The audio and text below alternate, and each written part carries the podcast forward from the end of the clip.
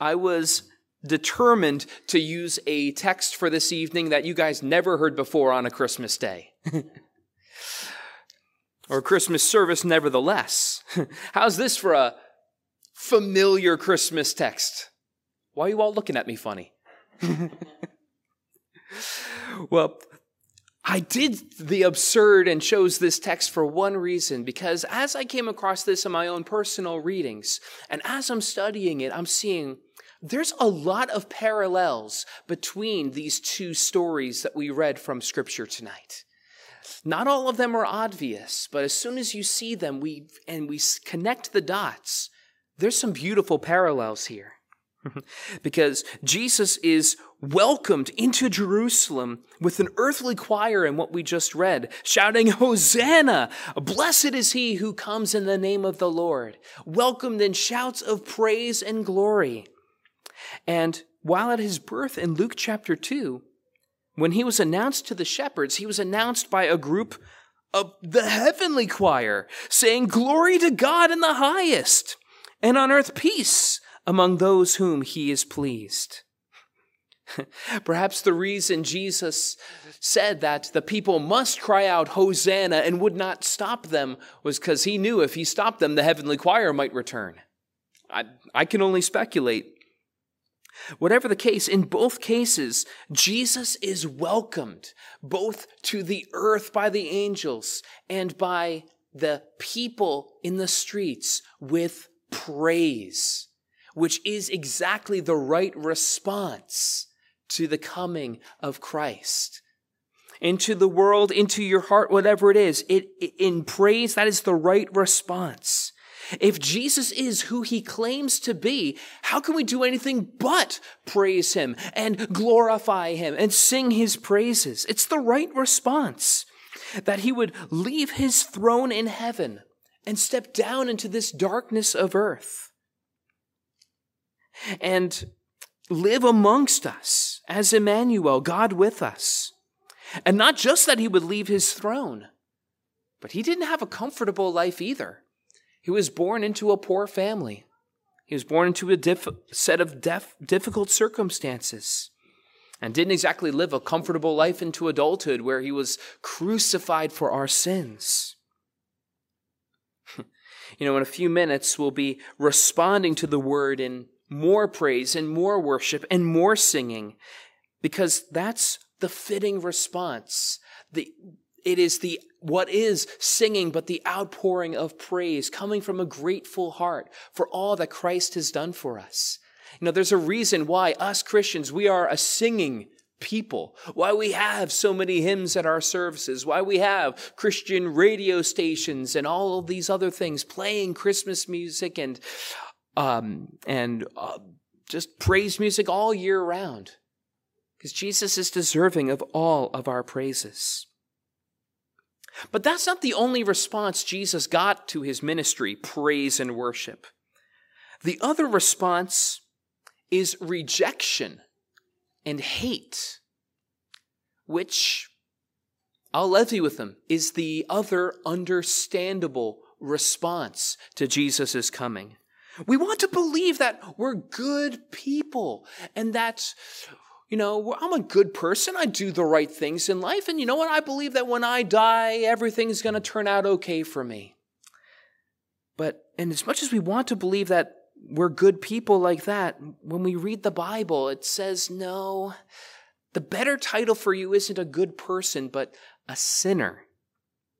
That things are not necessarily going to be great for us when we pass away if we don't believe in the Savior. Because we need to be redeemed.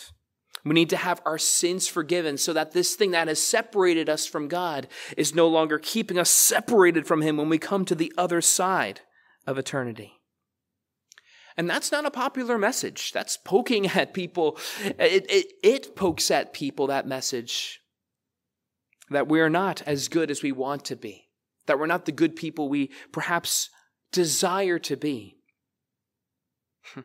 and because of that, often the gospel is received with hatred, persecution, even.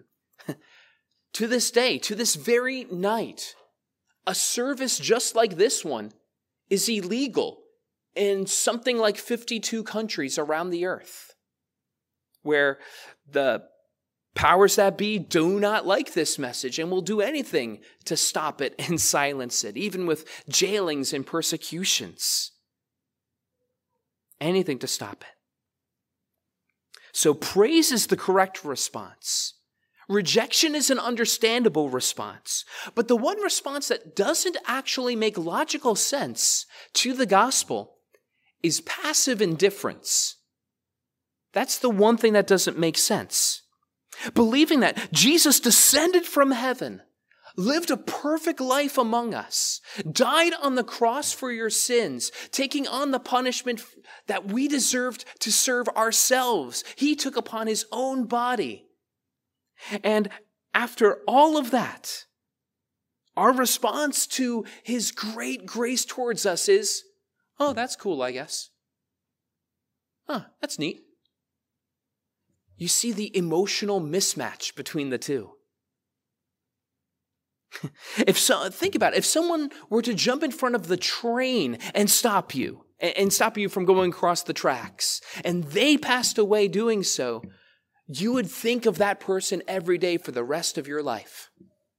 You would hang a picture of that person in your living room and you'd remember them. You'd hang their obituary in your office to remember that day that this person gave their life to save you. And you'd have a grateful heart for the rest of your life for that moment. And yet, if that is our response to being saved from a train, how much more for the one who saved our souls for all eternity? How could we be indifferent towards that? If we really believe that Jesus is as real as the building we're sitting in, and that sin and death and the reality of heaven and hell is as real as the train station next door, how can we be indifferent to these truths? Perhaps our hearts need to repent of one of, of one of this indifference and become one of thanksgiving and praise. I know that that's my own personal journey as a Christian. I can speak to it because I've been there. You know, I don't have some crazy testimony of growing up on the streets. I had a pretty boring testimony. I grew up in the church and eventually came to know Christ as my Savior. That's not going to wow anybody. I'm not going to get invited to any conference anytime soon to go tell that story. But here's the truth you know, for, most, for a good portion of my upbringing, I described my relationship with Christ like a Doobie Brothers song Jesus is just all right with me. you know that tune. Oh, he's all right. He's my guy. I like this guy. We're cool. We're cool. That's that's how I would have ex- explained my relationship with God for a good portion of my life until one day it dawned on me if Jesus is really real, if all of this is true, and he really did this for me, well, that has consequences for my life. And that's all that it took to get me to rethink a whole lot of things in my own life, to re examine my life, my spirituality, how I view God, and how I viewed my content, passive, Jesus is just all right mentality. And you know, maybe that's some of you guys tonight. Maybe you've been coming to church a couple of times a year, maybe all the time, and you've had this idea of, you know, yeah, Jesus is great, but nothing life changing. I'd encourage you guys to rethink that to think it through again logically, because that's the only attitude that doesn't make sense towards God.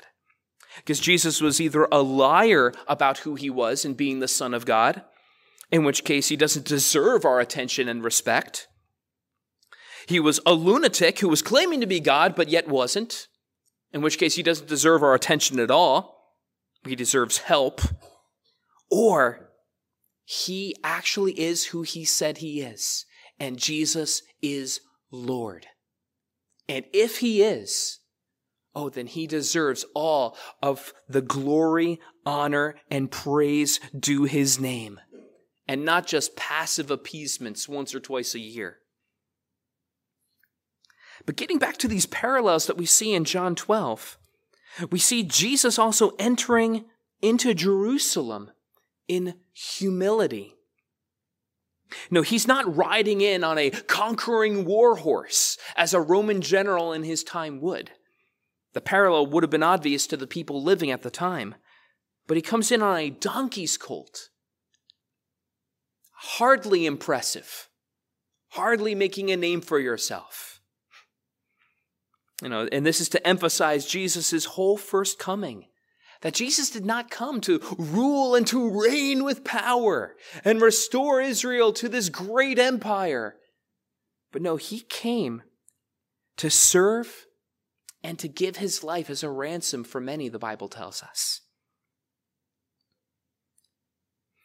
And in that spirit of humility, Jesus was not welcomed into the world at his, at his incarnation into a great palace but a manger surrounded by animals and all the filth that comes with having animals around you. A place that you would not let your kids be born in. A place you guys wouldn't let your grandkids be born in. You'd be appalled at the idea. But in all fairness, what, what could we have given Jesus that he would have deserved? I mean, if Jesus is the Son of God, he deserves greater than our greatest cathedrals. He's of more value than all the gold of all the great halls in all the earth.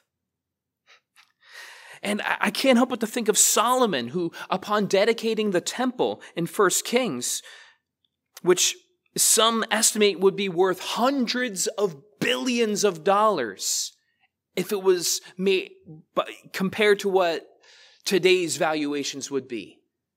Again, that's 12 figures, guys. No, no real estate is worth that much. He said of that temple that he dedicated to the worship of the Lord, that the heaven of heavens could not contain his glory. How much less this temple?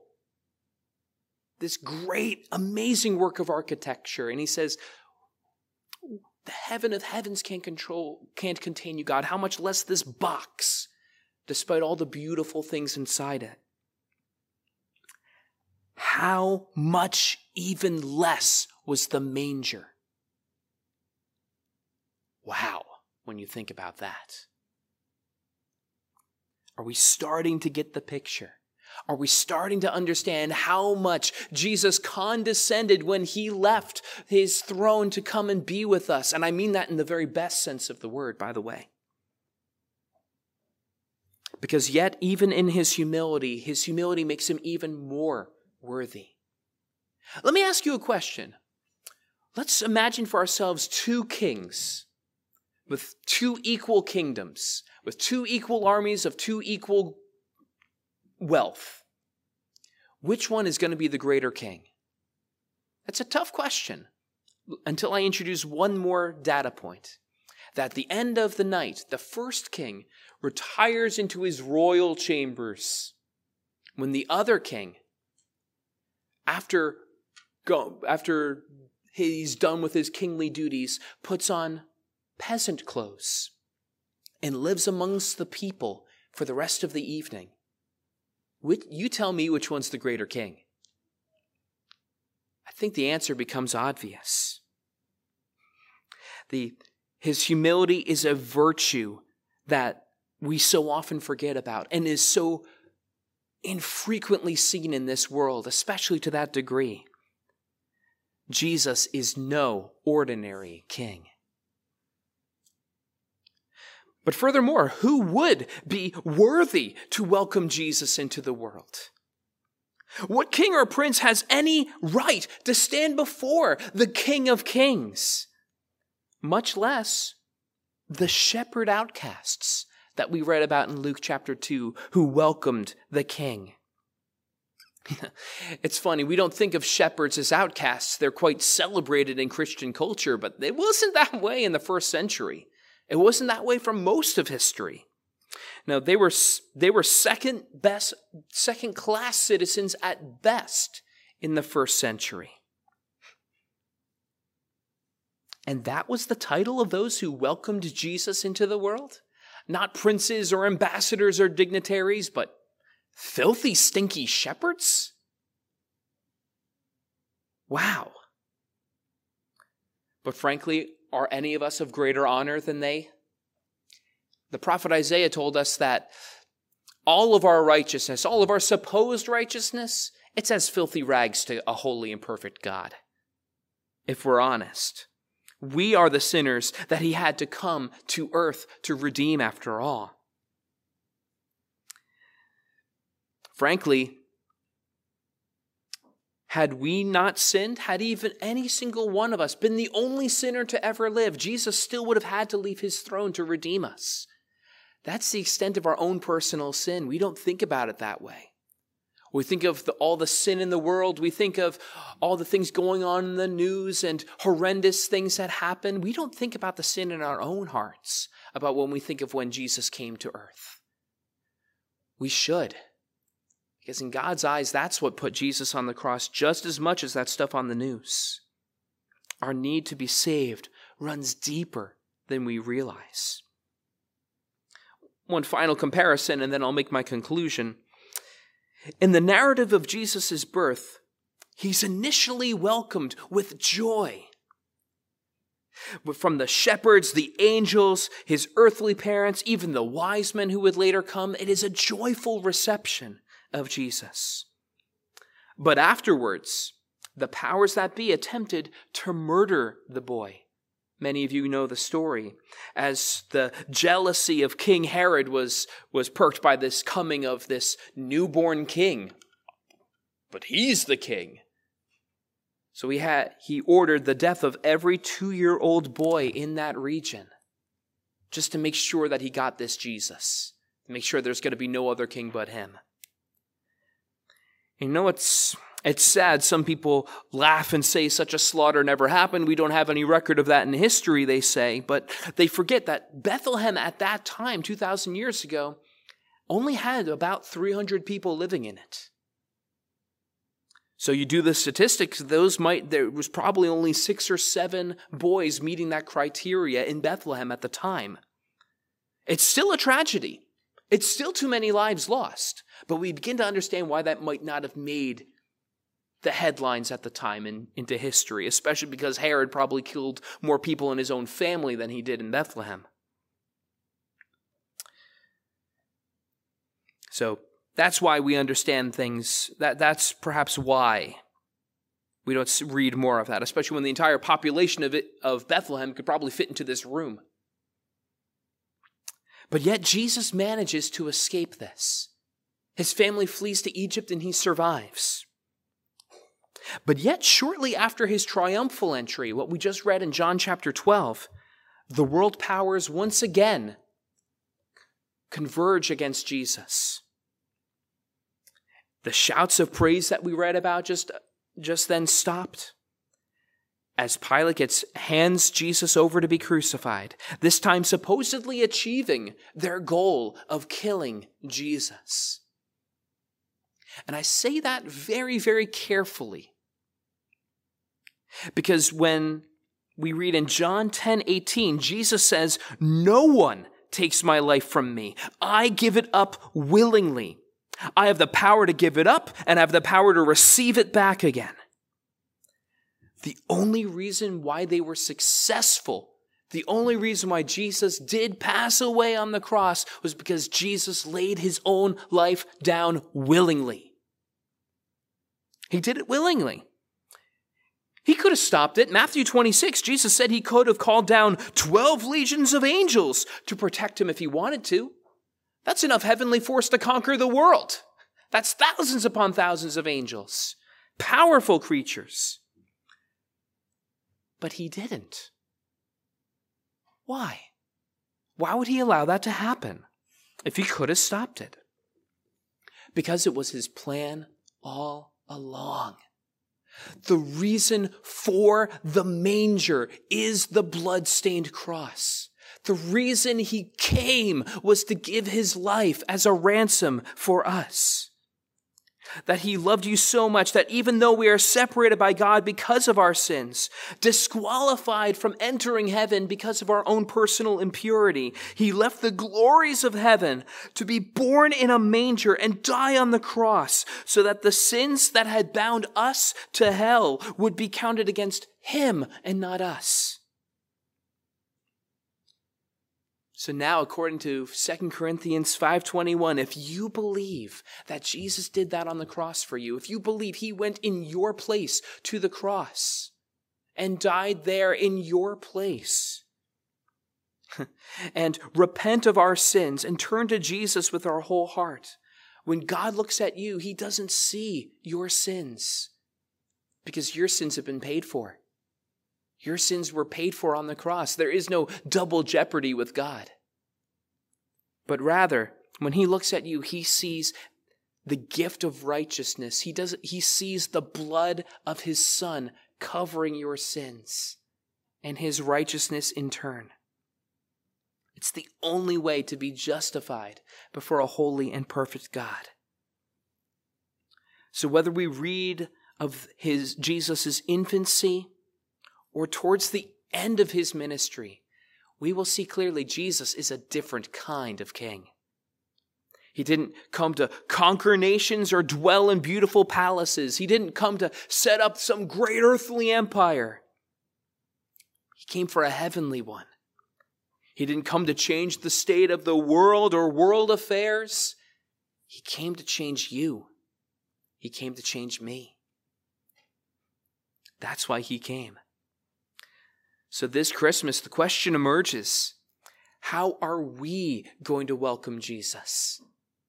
Are we going to welcome him into our hearts? Are we going to welcome him with shouts of Hosanna, glory to God in the highest? Or, like the crowds later in the story, crucify him. Crucify him.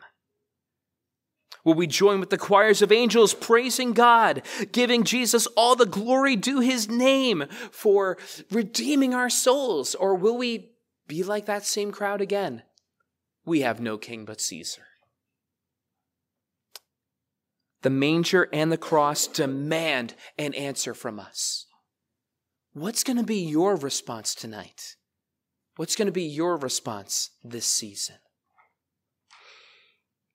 Amen.